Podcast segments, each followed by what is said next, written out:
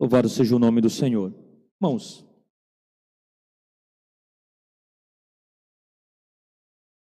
queremos ministrar uma palavra para você esta noite, baseado no texto que a gente leu. Eu não sei se você já esqueceu o texto, mas nós lemos Gênesis, capítulo 12, versículo 10 ao 20. Gostaria que você, tivesse condições, você mantivesse a sua Bíblia aberta.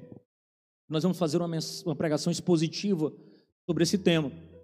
Quero mostrar para você sobre os aspectos da fé e do medo. Por que é importante nós sabermos disso? Nós ouvimos algumas canções nesta noite, canções de confiança. Se você estivesse aqui desde o início, você pôde louvar o nome do Senhor juntamente conosco, através dos hinos congregacionais. Palavras sobre confiança, sobre confiar em Deus. E confiança, irmãos, é algo que todos nós sabemos que devemos ter Todos nós temos convicções de que isso é importante, que nós devemos depositar na nossa confiança no nosso Deus, que Ele é bondoso, que Ele é galardoador, mas é algo que às vezes nós não praticamos. Eu quero expor para você aqui, baseado na, no que nós lemos, que nós podemos extrair de um texto precioso como esse. Então, deixe sua Bíblia aberta. É possível que você já tem até um pouco se perdido nos temas que nós estamos abordando nos cultos da família. Nós geralmente trabalhamos nos cultos da família com séries de mensagens. Esse ano nós não quisemos nos comprometer com, com uma série específica, mas acaba que essa já é a quarta mensagem de, um, de uma teologia bíblica sobre a cidade, baseada no livro de Gênesis. Então nós temos caminhado, né? São, é o sexto culto da família. Em dois desses cultos eu não preguei, estou pregando agora. Desde 2018 nós estamos à frente desse trabalho. Nosso pastor tem nos confiado esse trabalho, trabalhar exatamente com, com famílias. De lá para cá a gente já, já inventou algumas coisas, mas talvez o nosso principal foco e alvo tenha sido trabalhar exatamente no culto da família, algumas mensagens voltadas para a família. De lá nós já trabalhamos alguns temas como uma série de mensagens sobre o fruto do Espírito, falamos sobre o significado do casamento, que foi a do ano passado. Nesse ano nós estamos falando sobre uma teologia bíblica da cidade, como as famílias no meio das cidades extraídas ali em Gênesis podem ser abençoadas, o que, que Deus tem para falar para nós acerca disso. E o texto que nós lemos, eu não vou reler o texto porque eu vou expor, então já já eu volto a esse tema, mas é, mantenha sua Bíblia aberta lá em Gênesis 12, do 10 ao 20. Esse texto mostra uma história muito fabulosa, uma história de que Abraão, e eu preguei no, na mensagem anterior, há uns meses atrás, o final do capítulo 11 e o início do capítulo 12 de Gênesis, falando que Deus fez promessas preciosas para Abraão, né, na, na, condição de Abrão aqui ainda, Deus ainda nem mudou o seu nome, ele está na condição de Abrão, e ele fez promessas muito preciosas para esse homem, promessas que não foi feita a um outro ser humano, só para você ter uma ideia, promessas muito próximas, e, e, e Moisés, ele faz questão de escrever isso, porque porque ele queria retratar para o povo de Deus, e é preciso que você faça, tenha um entendimento do que estava acontecendo aqui, do que Moisés estava tentando escrever aqui, porque Moisés escreve muitos anos depois, ele escreve acerca da história desse patriarca, desse pai na fé, enquanto o povo está peregrinando, o povo está saindo do Egito, no deserto, caminhando para Canaã, para uma terra que mana leite e mel, para a terra da promessa de Deus, para a terra de bênção, e agora Moisés começa a escrever o livro de Gênesis na tentativa de mostrar para aquele povo que Deus era um Deus soberano. Porque, entenda, o povo de Israel estava no Egito, onde a criação de Deus era adorada. Por exemplo, você vai ter no Egito o Deus Ra, o Deus Sol, onde os egípcios adoravam esses deuses. Você vai ter o próprio Nilo, que é tido como um deus ali, e vários outros animais ali, que é obra da criação de Deus, mas que eram veneradas ali no Egito. Não só isso, em Canaã, para onde o povo estava se dirigindo, também existiam vários deuses que não eram o Senhor. Então, qual era a intenção de Moisés a escrever esse texto? A intenção de Moisés era lançar as bases teológicas do que era a criação. Moisés escreve para dizer para mim e para você que o sol, a lua, as estrelas, aquilo que era adorado pelos egípcios, não eram deuses, mas criação das mãos de Deus. E é importante que a gente tenha essa distinção, porque Gênesis não foi escrito para satisfazer as nossas curiosidades científicas, químicas, físicas, geográficas de nós, aqueles que vivemos hoje no século 21. Mas a intenção de Moisés era fazer uma prescrição teológica, era dizer: está vendo tudo isso que tem em volta de vocês? Não são deuses, eles são obras da mão de Deus. E toda essa criação só existe e subsiste porque Deus as criou e Deus as sustenta. Parece algo simples de se dizer, mas isso gera confiança no coração do povo e deve gerar também confiança no meu e no seu coração. Saber que tudo isso não é obra do acaso, mas é, são produto das mãos de um Deus santo, poderoso, justo, que criou todas as coisas, não para essas coisas serem adoradas, mas para essas coisas demonstrarem a glória que ele tem. E é disso que os Salmos diz, Paulo recobra isso em Romanos dizendo que os céus e a terra proclamam a glória de Deus, ou seja, a criatura, a criação de Deus proclama a sua glória e ela está inundada da glória de Deus. E é importante que a gente tenha essa distinção, porque Deus se apresenta aqui como Criador, como ordenador do mundo, demonstrando para todos aqueles que estavam ali caminhando rumo a Canaã, que toda a criação humana e natural era fruto das suas mãos. Gênesis é uma obra espetacular, irmãos. Todos nós deveríamos nos debruçar sobre ela, porque ali é lançado as bases teológicas de tudo que nós cremos. Só para você ter uma ideia, irmã Ronário e irmão José, ao ler aqui um texto, eles recorrem ao quê? Ao livro de Gênesis. Jesus, quando discute sobre o casamento, Paulo, quando fala sobre o casamento, ele volta lá em Gênesis e cita esse mesmo texto. Ou seja, Gênesis lança as bases teológicas daquilo que nós cremos, é um, é um emaranhado, é um quadro muito claro daquilo que nós, nós conhecemos acerca da teologia bíblica. E eu não quero construir aqui, irmãos, uma mensagem centrada no homem, baseado nesse texto para dizer que, olha o que Abraão fez, não faça desse jeito e seja abençoado. Esse texto não fala sobre os erros de Abraão, mas fala como Deus intervém e como Deus, é sobre Deus. Tudo aquilo que nós estamos reunidos aqui não é sobre mim e nem sobre você. A Bíblia inteira é sobre Deus e o que Ele tem feito na história e o que Ele pode fazer na minha e na tua vida, de como Ele pode transformar os nossos projetos e sonhos para a glória do nome dEle. E nós não podemos perder essa perspectiva, senão nós queremos, caminharemos confiando naquilo que um homem pode fazer e não naquilo que Deus pode fazer. E esse é o plano da fé. Esse é o plano que confia, esse é o plano que abraça toda a soberania e graça de Deus e não o plano do medo, que confia no homem, que confia na força das suas mãos, que confia nos seus próprios planos e projetos. Então eu quero conversar com você nessa noite de como Abraão abandonou o plano da fé e se rendeu ao plano do medo. E eu quero fazer isso apresentando três motivos. Porque as respostas humanas fracassam a aliança. É importante que você entenda. Nos versos anteriores que nós lemos, do verso 1 até o verso 9. Abraão, Deus está chamando Abraão, dizendo: sai da tua terra, faz aquele chamado especial. Eu vou fazer de você uma bênção, eu vou te fazer uma grande nação. Deus estabelece ali uma bênção, uma promessa de bênção para Abraão. Promessa, como já lhes disse, nunca feita a outro ser humano. Assim como para mim, para você e para toda a comunidade, Deus tem promessas. Deus tem projetos para nós, como comunidade de fé, como povo de Deus, mas também como indivíduos. Deus tem promessas para cada um de nós. Talvez você já ouviu isso de modo audível, você já compreendeu através da palavra de Deus, que Deus tem promessas para você.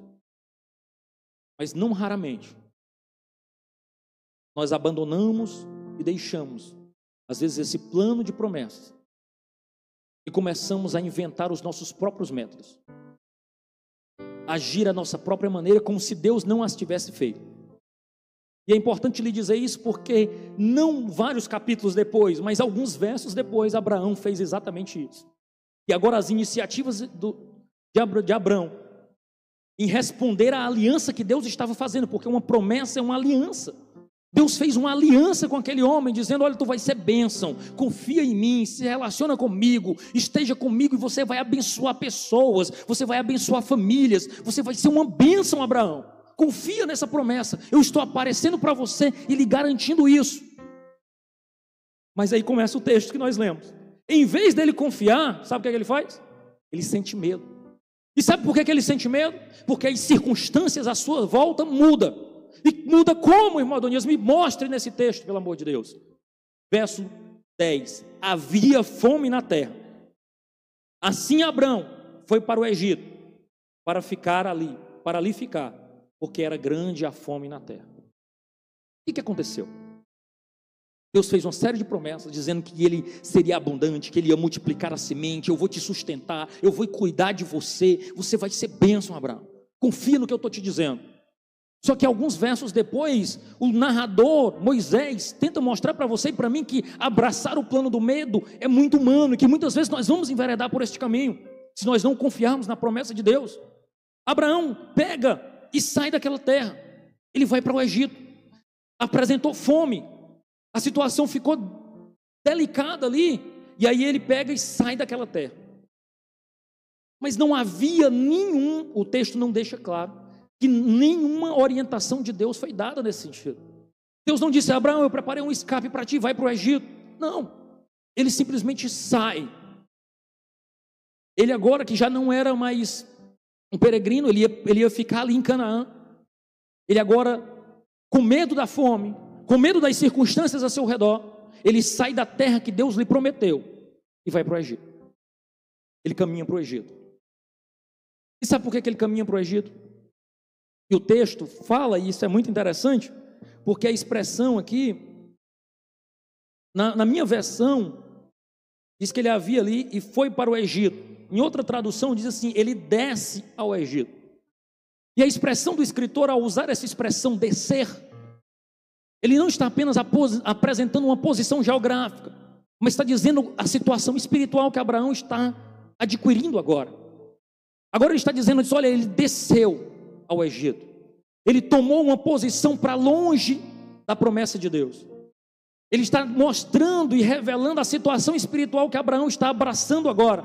Ele está descendo, um indicativo da direção equivocada que Abraão estava tomando, indicando claramente a sua falta de fé. O reformador João Calvino, ele comenta esse texto, ele diz que a falta de fé de Abraão, temendo diante da possibilidade da morte, que morte, da fome, declara que ele não confiou tal perigo a Deus ele tenta resolver a situação pelos seus próprios meios. Calvino falando sobre isso, ele mostra com um retrato meu e seu, que quando a situação aperta, sabe o que a gente faz na maioria das vezes? A gente tenta resolver pelos nossos próprios meios. Mas Calvino, é, Calvino continua, ele diz que apesar da promessa de Deus, de que lhe daria a terra, ele teme e foge para o Egito. E sabe por que ele foge para o Egito? Porque como eu e você, Abraão também buscava posições de segurança. Ele sabia do Egito. Ele sabia que lá tem um rio próspero, que ali, à sombra do Nilo, à sombra da prosperidade do Nilo, não faltaria alimento. Ele poderia recorrer e fome, ele não passaria ali. Ou seja, ele deixa a proteção de Deus para confiar nos seus próprios meios, nos seus próprios métodos, abraçando a sua própria proteção humana. E sabe por que, que ele fracassa? Sabe por que, que nós fracassamos? Porque em vez de nós confiarmos em Deus, na primeira tentação, assim como aconteceu com Abraão, ele fugiu.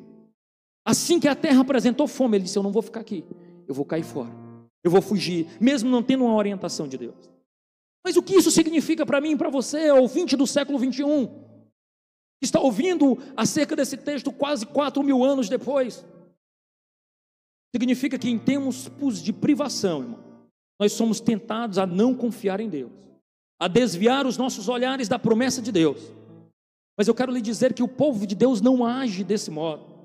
O povo de Deus, a comunidade da aliança, tem garantias na palavra de Deus, que mesmo quando as coisas ao nosso redor desabarem, não saírem dentro da perspectiva que nós achamos, nós devemos confiar em Deus, porque não é sobre nós, não é sobre os nossos atos, não é sobre aquilo que nós podemos fazer, mas é sobre o que o Deus que nós servimos pode fazer. Se você não tiver essa esperança, essas perspectivas, como confiar nesse Jesus? Nós vamos fingir que confiamos. Mas você é chamado nesta noite, em nome de Jesus, a confiar em Deus. E quando sentir medo, não abandonemos a promessa que recebemos.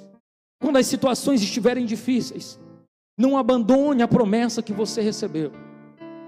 Quando tudo parecer que está desabando, responda com confiança a promessa que Deus tem feito.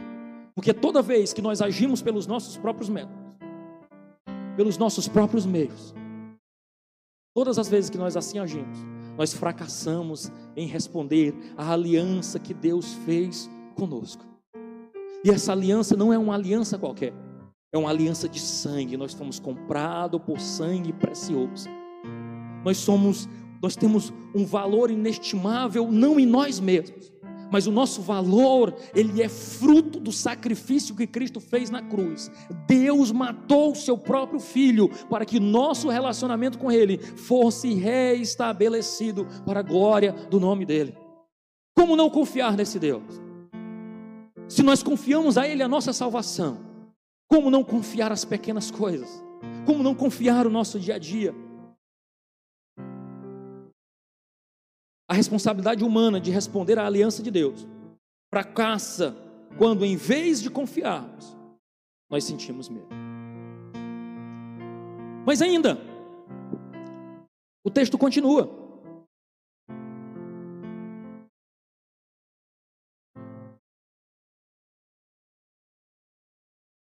Nós temos um segundo ponto.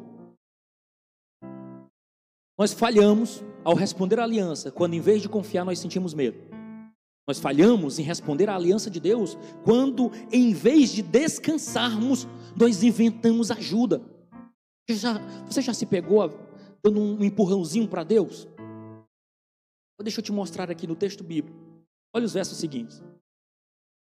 Verso 11: Quando se aproximava do Egito, quase ao entrar, disse a Sara, sua mulher: Ora, bem sei que és uma mulher muito bonita. Os egípcios, quando virem você, vão dizer: essa é a mulher dele. Então, eles vão me matar, deixando você com vida. Verso 13: Diga, pois, que você é minha irmã, para que me tratem bem por sua causa e por amor a você me conservem a vida. Tendo Abraão entrado no Egito, os egípcios viram que a mulher era de fato muito bonita. Os príncipes de Faraó a viram e foram elogiar diante de Faraó e a mulher foi levada para a casa de Faraó. Este, por causa dela, tom, tratou bem Abraão, o qual veio, veio ter ovelhas, bois, jumentos, escravas e escravas, jumentas e camelos. Você consegue perceber esse texto? Você consegue perceber aqui o que, que o Abraão fez? Ele negociou a mulher dele. Que situação vexatória. Que situação vergonhosa para o patriarca Abraão.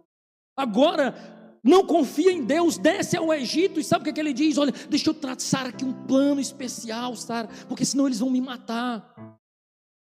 Ele não confia em Deus, mas não só isso, em vez dele descansar, que Deus prometeu que ele seria uma grande nação, que ele não conseguiria contar, ele inventa o jeitinho dele. Ele dá o seu próprio modo de sentir segurança. E agora, ele, ele falta, ele falha em responder à aliança, em vez de descansar na promessa. Mesmo sabendo que Deus, ao prometer a ele, disse assim: Olha, Abraão, os teus amigos serão meus amigos, os teus inimigos serão meus inimigos. A quem você abençoar, eu vou abençoar. Mas a quem você amaldiçoar, eu vou amaldiçoar, Abraão. Abraão, eu estou contigo. Deus olha para Abraão e faz uma das promessas mais fabulosas e fantásticas a um ser humano. Mas agora, ele busca meios humanos de se tornar agradável a Faraó. Agora ele procura usar uma negociata, meios escusos, meios obscuros, para conseguir o favor dos homens sem confiar em Deus e sem nenhuma vergonha. Ele se mostra ansioso e excede todos os limites.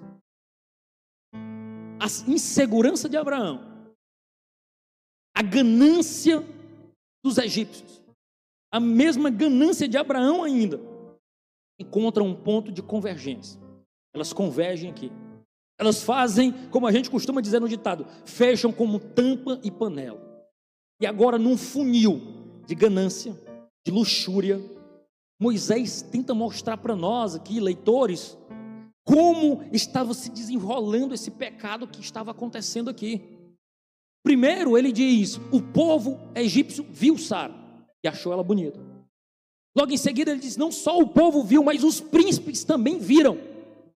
Foram falar dela para Faraó. Eu imagino os cochichados. Deixa Faraó, olha a mulher que está entrando aí, rapaz. Tem um drama de desejo, de luxúria, de desejo de possuir aquela mulher que era, beleza, que era belíssima aos olhos. De modo que termina o texto Abrão e Sara na presença de Faraó. Faraó tomando aquela mulher muito bela, muito bonita e levando para sua casa. E Abraão conseguindo a segurança que ele desejava fora de Deus. Ele consegue o que ele queria. O que foi que ele tramou no início? Ele disse: Olha, se você disser que é minha irmã, eu vou ser abençoado por tua causa. Eu vou te trocar, eu vou te vender. E sabe o que, é que acontece? Acontece exatamente o que ele planejou.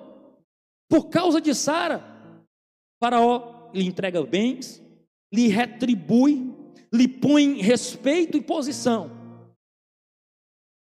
Depois dele negociar uma trama de pecado e falsas seguranças humanas, mostrando claramente que toda vez que nós tentamos nos proteger fora da aliança de Deus, nós caímos em pecado, nós caímos em distanciamento de Deus, nós caímos em um enredo de pecado, de emaranhado de pecado.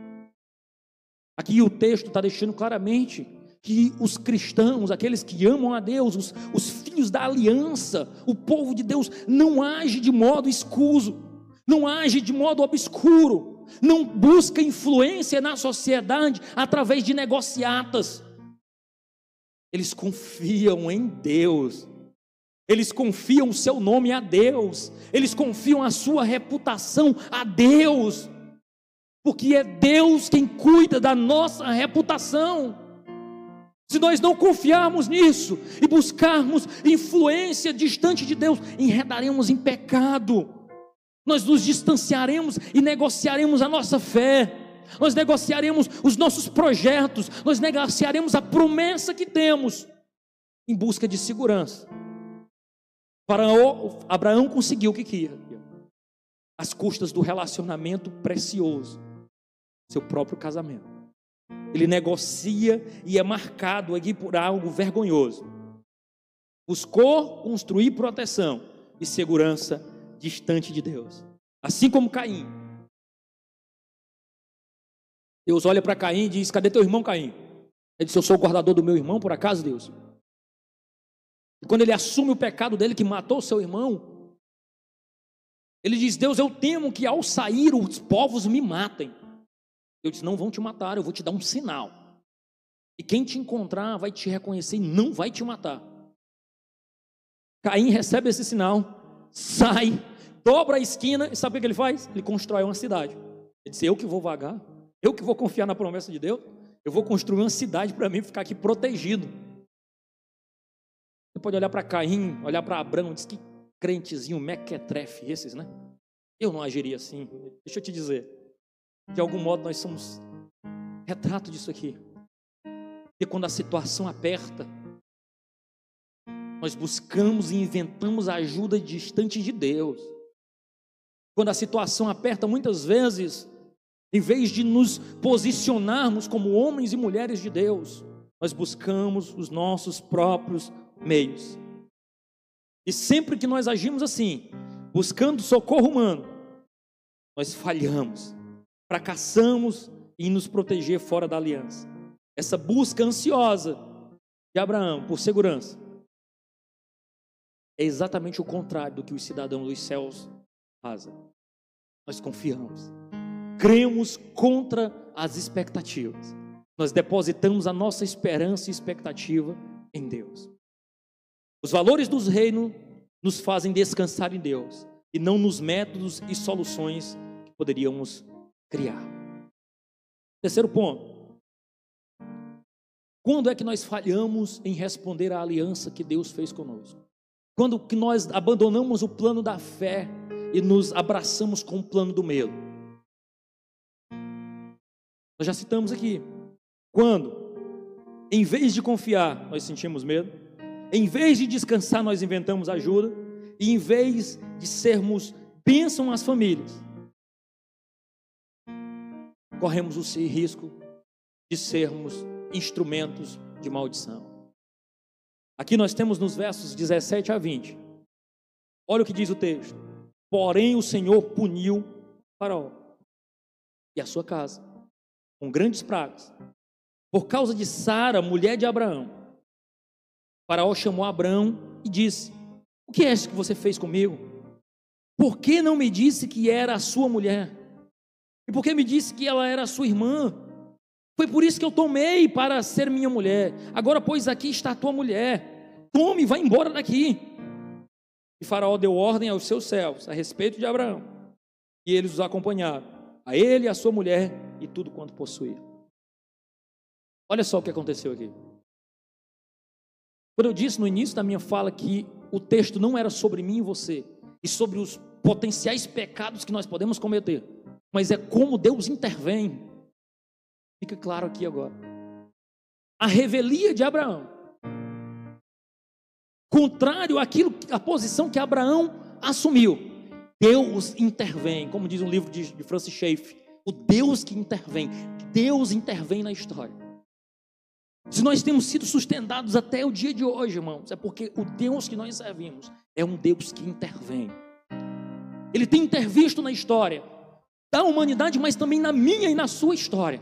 Se nós estamos hoje aqui é porque de algum modo Deus interveio e com seus braços de amor nos alcançou, nos atraiu para a sua presença, contra as expectativas humanas. Mesmo quando isso daí não tem jeito, Deus interveio e nos atraiu, semeou no nosso coração o desejo de buscá-lo e de estar na sua presença. E agora Deus intervém. Deus vai até Faraó. E agora amaldiçoa aquele líder. De modo que ele passa a entender que deveria entregar, devolver a mulher de Abraão. Mas eu quero chamar a sua atenção aqui que, como a falta de fé de Abraão faz com que ele se transforme num agente de caos. E como Moisés tenta espelhar os textos, mostrar a relação entre o texto de 1 a 9 com o de 10 a 20. Porque nesse texto você vai perceber o seguinte: Deus promete segurança a Abraão, mas Abraão teve medo. Deus promete bênção e maldição, bênção para os amigos de Abraão, maldição para os inimigos. Como é que Abraão responde? Age fora de Deus, confiando nos seus métodos. Deus promete que ele vai ser bênção. Mas agora Abraão se torna maldição para os egípcios. Porque além de trazer prejuízos para aquele povo que o acolheu, ele também negocia e submete a sua casa à vergonha e à mentira. Veja o espelhamento do texto. Aquilo que Deus prometeu que Abraão seria, e como ele responde, não sendo aquilo que Deus o chamou para ser. E eu quero chamar a sua atenção aqui porque Deus nos chamou para ser bênção. Deus nos chamou para ser luz, Deus nos chamou para ser sal, Deus nos chamou para nos posicionarmos, Deus nos chamou para ser igreja, Deus nos chamou para ser vivos, Deus nos chamou para responder à glória do seu nome, Deus nos chamou para testemunhar, Deus nos chamou para ser voz, Deus nos chamou para ser vida onde a morte, Deus nos chamou não para vivermos o melhor de um domingo à noite num ar-condicionado, mas para influenciar uma sociedade perdida que está distante de Deus. Como nós temos respondido a isso?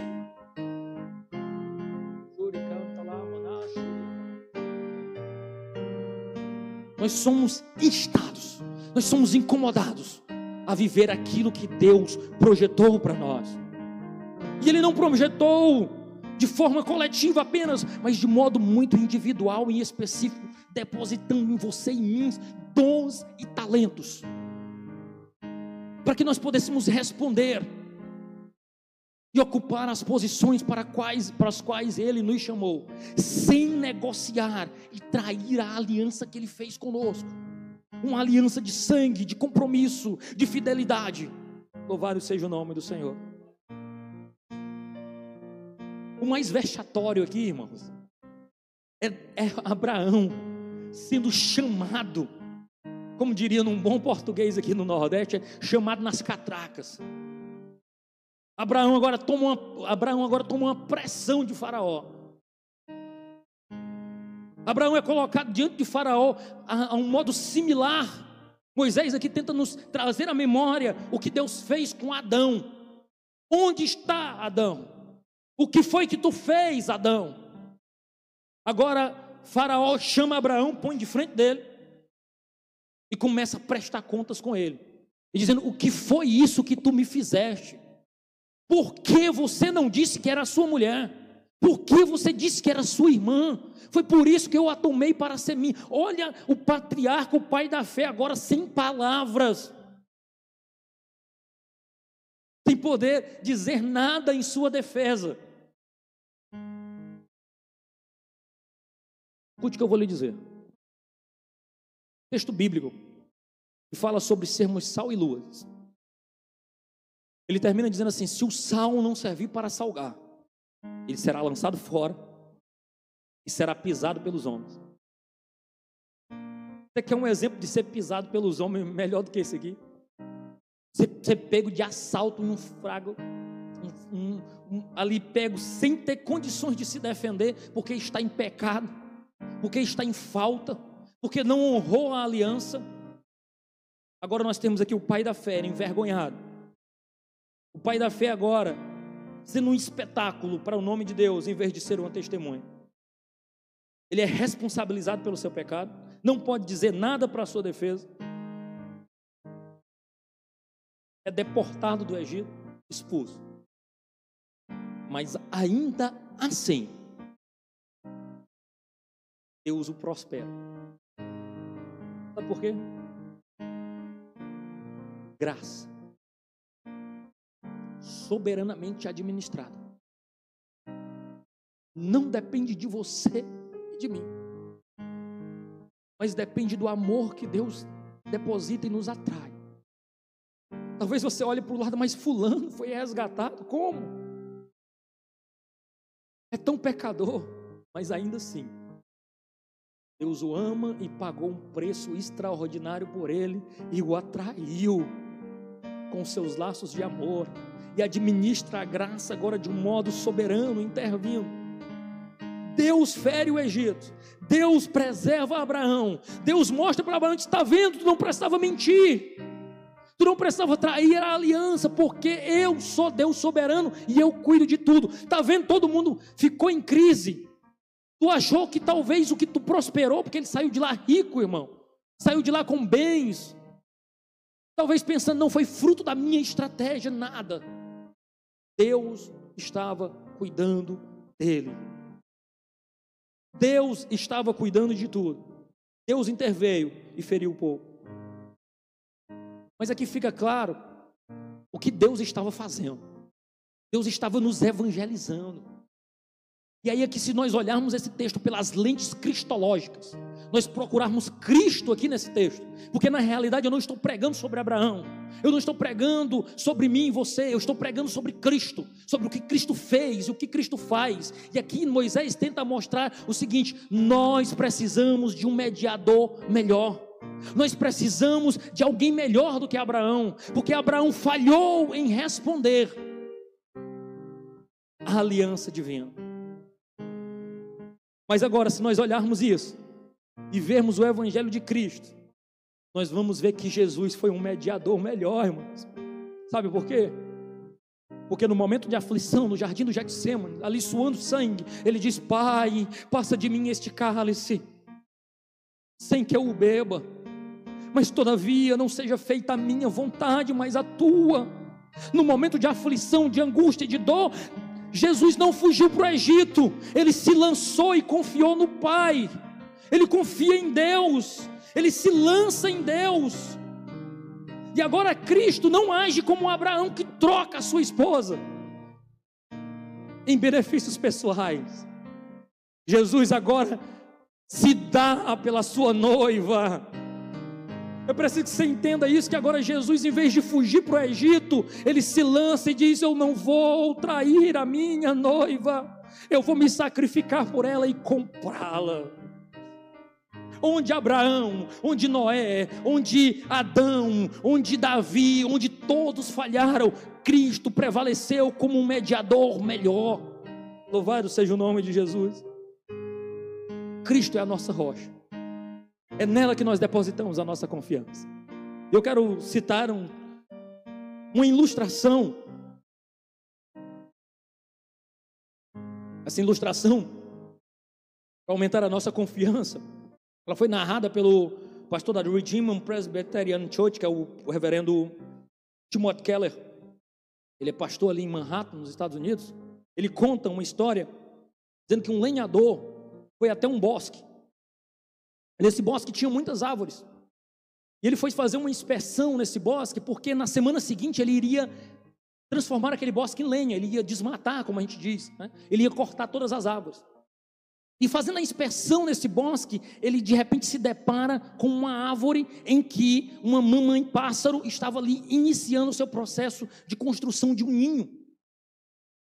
Ele olha e diz, sabendo ele que na semana seguinte ele derrubaria todas as árvores, seria injusto deixar aquela mamãe pássaro construir seu ninho. E de repente aquela, aquele lenhador pega as costas do machado, como a gente diz, bate na árvore. E aquela árvore treme toda. E aquela mamãe pássaro é chacoalhada, de modo que ela voa e para em uma outra árvore. O lenhador sai seguindo, chega na outra árvore, ela já começa a construir seu ninho. E ele novamente bate com as costas do machado, novamente a mamãe pássaro é chacoalhada, voa e vai para uma outra árvore. Novamente o lenhador insiste, bate na árvore novamente, aquela mamãe pássaro voa e vai para uma outra árvore. E agora imagine o que peça na cabeça dessa mamãe árvore, dizendo: Pois esse camarada é maluco, está me perseguindo. O que, que eu fiz com ele? Por que ele não me deixa aqui? Por que ele não me deixa em paz? Mas o lenhador persiste, bate mais uma vez, e agora a mamãe pássaro já não busca uma árvore, ela busca uma alta rocha e começa a construir o seu ninho lá. É preciso que você entenda que muitas vezes nós estamos sendo chacoalhados numa clara demonstração de Deus, dizendo: não deposite o seu ninho, o seu lugar de amparo em árvores, mas faça a sua casa na rocha, porque a rocha é Cristo. Todas as árvores deste mundo, elas vão ruir, elas vão cair em algum momento. E se você, ao sofrer uma grande decepção, buscar simplesmente mudar de árvore, ela vai também cair. Mas se ao sofrer essa decepção, você se lançar na rocha, na alta rocha, na firme rocha, você estará num lugar tranquilo. A árvore do seu emprego, a árvore do seu casamento, dos filhos, das confianças, da projeção social, da juventude, da sua beleza física, todas elas ruirão. Mas se você tiver construído a sua casa numa rocha firme, inabalável que é Cristo, ela não ruirá. As decepções desse mundo não ceifará a sua alegria. Nós estamos vivendo tempos difíceis, meus irmãos, de escassez, de fome, de insegurança devemos firmar os nossos pés nas promessas de Deus, na aliança construída fora de Deus, elas vão resultar em pecado e em oposição à aliança da graça. Eu quero concluir dizendo como viveremos então. Tenho três conselhos. Primeiro, faça conhecida a Deus todas as suas petições e medos. Aqui não faça como Abraão, que escondeu de Deus o seu medo, o seu temor. Abraão poderia ter sido sincero disse, mas Deus, você fez uma série de promessas. Deixa eu te falar, a terra está passando fome. O que eu faço? Para onde eu vou? Que decisões eu tomo, meu Deus?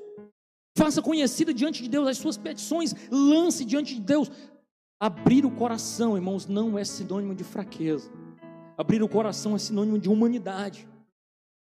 Aprenda a lidar com sua fraqueza e com sua humanidade, lançando-a aos pés da cruz e desabafando com Deus e dizendo: Deus, eu tenho medo, me ensina a crer, me ensina a orar, Senhor, eu não estou sabendo como orar. Por isso nós temos o conselho de Paulo em Filipenses, quando ele diz no capítulo 4, 6 e 7: Não fiquem preocupados com coisa alguma, mas em tudo sejam conhecidas diante de Deus os pedidos de vocês, pela oração e pela súplica, com ações de graça. E a paz de Deus, que excede todo o entendimento, guardará o coração e a mente de vocês em Jesus Cristo.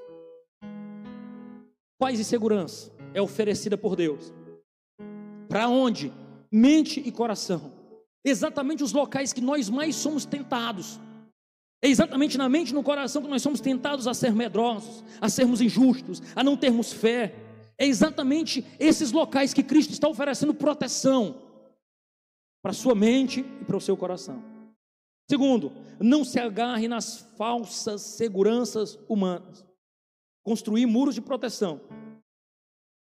Construir cidades em torno de você, buscando proteção longe de Deus resultarão em fracasso. Eu quero lhe dizer que seu nome, sua posição social, sua influência social, seus bens, seu status, não são portos seguros. O único porto seguro que você pode ter é a rocha que é Cristo Jesus. Mantenha-se um canal de bênção, é o último ponto do terceiro no reino de Deus. Quando nós procuramos respostas nas ações humanas, os desejos humanos, os métodos humanos, elas sempre virão enredadas, banhadas de pecados, de tramas, de esperteza, de rebeldia. Não é assim que gente de Deus age. Nós somos gente dos céus. Nós somos gente de Cristo. Nós somos embaixadores do reino de Deus. Nós somos crente, meu povo. E como crente, precisamos agir, pensar, reluzir como pessoas diferentes neste mundo. Deus a revelia de nós, independente de nós, Ele é fiel à Sua palavra. Cristo cumpriu todas as exigências de Deus e nos alcançou com Sua misericórdia. Esta palavra tem condições de guardar a sua mente e o seu coração em Cristo Jesus. Amém?